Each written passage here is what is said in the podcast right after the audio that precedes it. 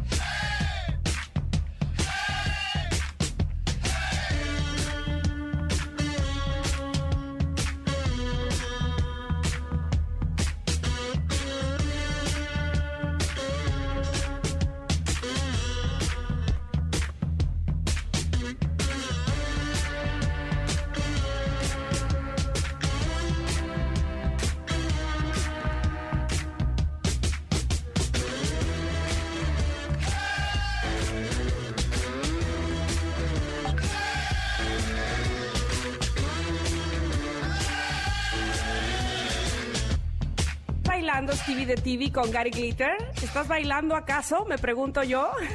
Súper estoy bailando, claro. Que bailando. Me Porque encanta. aparte esta canción nos trae muchas películas. ¿no? Sí. Escuchado Muchísimas películas, por Sí, eso entonces estoy en eso. Perfecto. ¿Cómo estás, Stevie? Nosotros Muy felices de recibirte porque ya queremos saber qué hay de nuevo, qué hay de estrenos. Y hay muchos estrenos, pero siempre encantado de estar con ustedes como cada miércoles. Y los, los estrenos son para cine, ya hay que regresar al cine, hay que ayudar a este negocio que sí se vio muy impactado fuertemente por la pandemia. Ya se abrió desde hace unas, un par de semanas los cines y están estrenando ya películas tanto nacionales como internacionales. Así que hoy vamos a hablar de lo que pueden encontrar desde comedias hasta horror hasta películas de los A ver, a ver, a ver, ¿qué tenemos? Comencemos. Empecemos con Después de ti, una película mexicana, la Ajá. cual tiene, es un género que no solemos ver en las películas eh, de- del país porque es un dramedy. Siempre o tenemos drama, drama o tenemos comedia, Comedia, comedia, comedia. romántica, pero un dramedy no y aquí nos lo están entregando. La historia nos presenta a Su, una mujer que está pasando una fuerte depresión ya que su, su prometido falleció y justamente sus amigos están tan preocupados de que se le vaya a ocurrir una locura con esta tristeza que carga, que la llevan a, a terapia y en la terapia le piden hacer una lista, una lista de cosas absurdas que tal vez la van a ayudar a, a que olvide todas estas ideas que le están saliendo en la cabeza y entre esta lista es hacer una amiga, porque ella es una una mujer que conozco muchas que es muy amiga de los hombres, pero no tiene amigas mujeres. Entonces, entre sus cuestiones tiene que encontrar una una amiga y así poco a poco ella irse reencontrando y sobre todo ir este descubriendo que también eh, a pesar de las cosas malas puede puede haber eh, esperanza o luz y que puedes reinventarte. De esto nos presenta después de ti que es protagonizada por Paulina Dávila, Natalia Telles, eh, Rodrigo Guirado Díaz, Giuseppe Gamba es un dramedy y justamente platiqué con la actriz colombiana Pa- Paulina Dávila y Natalia Telles sobre este género, el dramedy, y qué les llamó la atención a ellas, estas actrices, para entrar a una película tan distinta a lo que sol- solemos ver en el cine mexicano. Vamos a escuchar lo que nos cuenta Paulina Dávila y Natalia Telles. A ver. Yo creo que justo eso que estás diciendo, eh, lo del tono, lo de un dramedy, una película que, que a pesar que tiene eh, esta comedia, no, no está tratando de ser chistosa en ningún momento. Los personajes eh, al final están viviendo algo eh, con, los que, con lo que muchos podríamos empatizar. Es una película que tiene que ver con, con la pérdida, con la superación de una pérdida a través de la amistad, pero que como en la vida real... eh, lo que nos hace llevadera la, la tragedia o lo que, lo, lo que no podemos controlar, lo, lo negativo, el duelo, en fin, es justo el humor. Eh, y creo que ese ingrediente y encontrar ese equilibrio y encontrar ese tono eh, fue, el, fue el reto más grande, eh, pero al mismo tiempo creo que fue lo que me hizo a mí apostar por la película. eh, porque sí, no, o sea, no tengo nada en contra de las comedias románticas, creo que también son necesarias, eh, pero sí definitivamente hay que diversificar y, y me encanta ser parte de eso.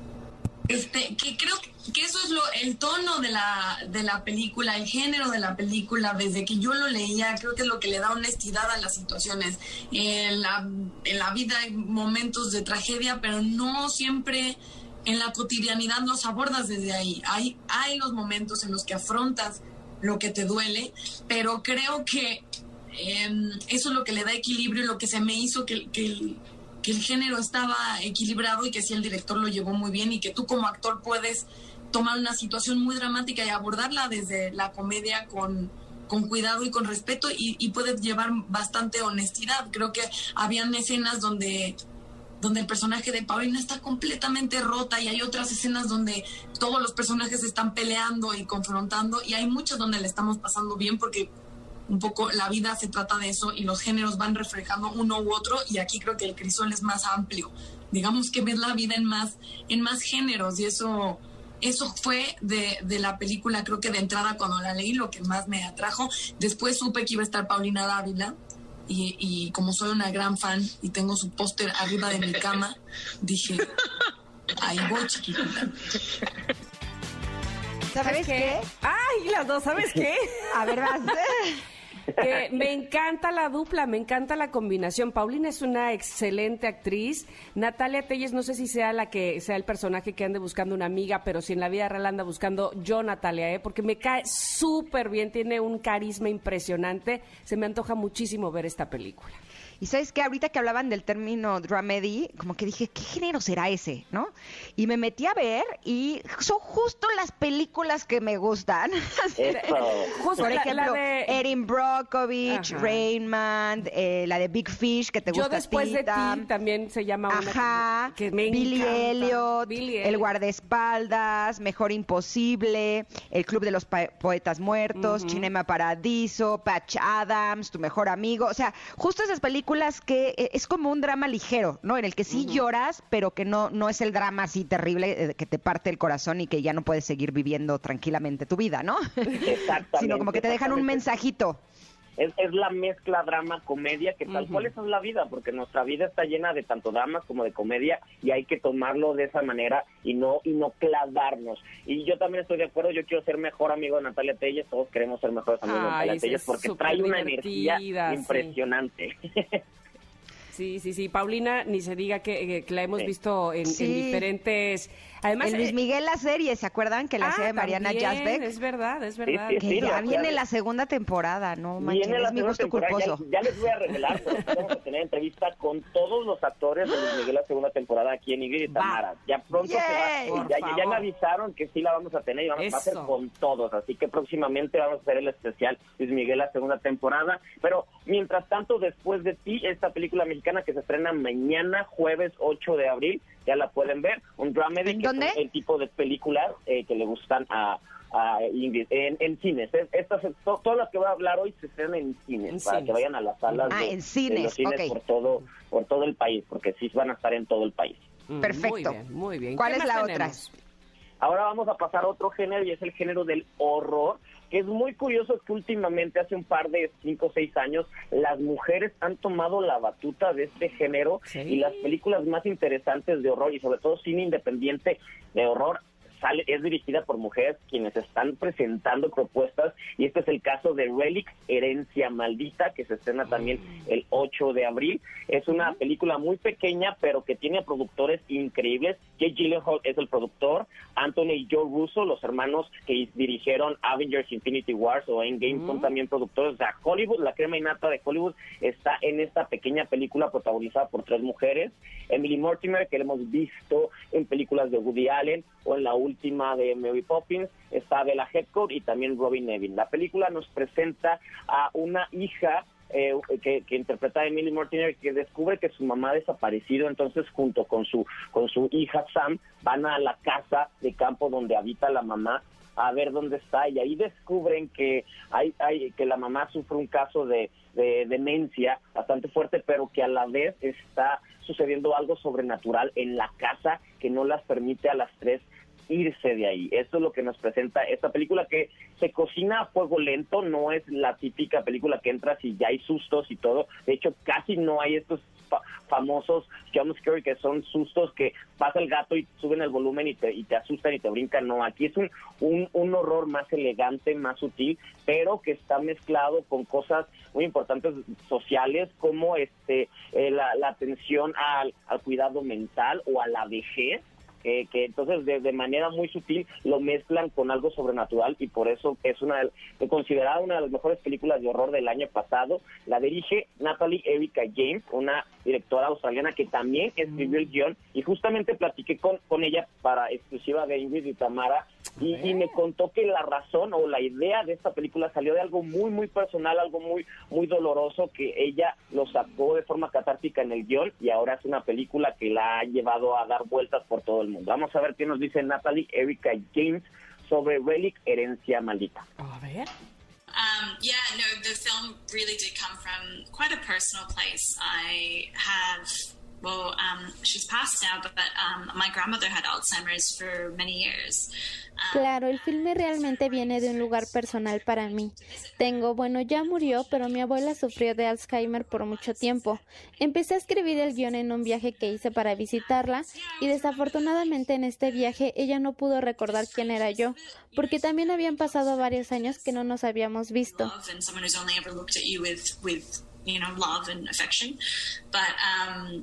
Yeah, I guess I was grappling with a lot of uh, guilt as well, and writing the script felt like a way of just dealing with some of those emotions. So that was really the starting point. Recuerdo seguido esa sensación de desconocimiento. Se queda marcado en ti ver cómo eres un desconocido para alguien que amas y que siempre te dio cariño y amor. Creo que también en ese momento estaba lidiando con culpabilidad, por lo que escribir el guion me ayudó a procesar estas emociones. Ese fue mi momento para empezar. Dicen que escribir es bueno para eso, pero también creo que es hacer el filme y estrenarlo. Por ejemplo, ir al festival de Sundance con mis padres y poder hacer un viaje con ellos a Japón, que fue donde nos enteramos que había quedado en el festival. Creo que esas cosas unieron a mi familia. Mis ganas de querer contar la historia, pero también de ellos de procesarla con algo que yo creé. Eso nos unió bastante. Eso en retrospectiva fue algo catártico para mí. Órale, pues suena súper, súper bien. Esta película es Relic, está en cines. También ya nos recomendaste Después de ti, que también está en cines. Y tenemos una tercera película, pero tenemos que ir a un corte, mi querido Perfecto. Stevie. Nos corte. esperas unos minutitos, porque Claro la película que sigue tiene cinco nominaciones al Oscar. Ya la podemos disfrutar y queremos saber de qué se trata. Pero antes de irnos, ah, también queremos invitarlos al teatro. Sí, tenemos un espectáculo. Exacto, les gustaría regresar al teatro con un espectáculo que guarda todos los protocolos de distanciamiento social, que además es una función exclusiva para MBS 102.5. Pues, ¿a cuál las vamos a invitar, Tam? Los invitamos a ver Blindness en el Teatro de los Insurgentes. Este jueves 8 de abril es un show que se ha presentado en Londres, en Nueva York, en Ámsterdam, ahora en la Ciudad de México. Y solo tienen que decirnos el nombre del escritor de Ensayo sobre la ceguera, que es la novela en la que está basada la obra.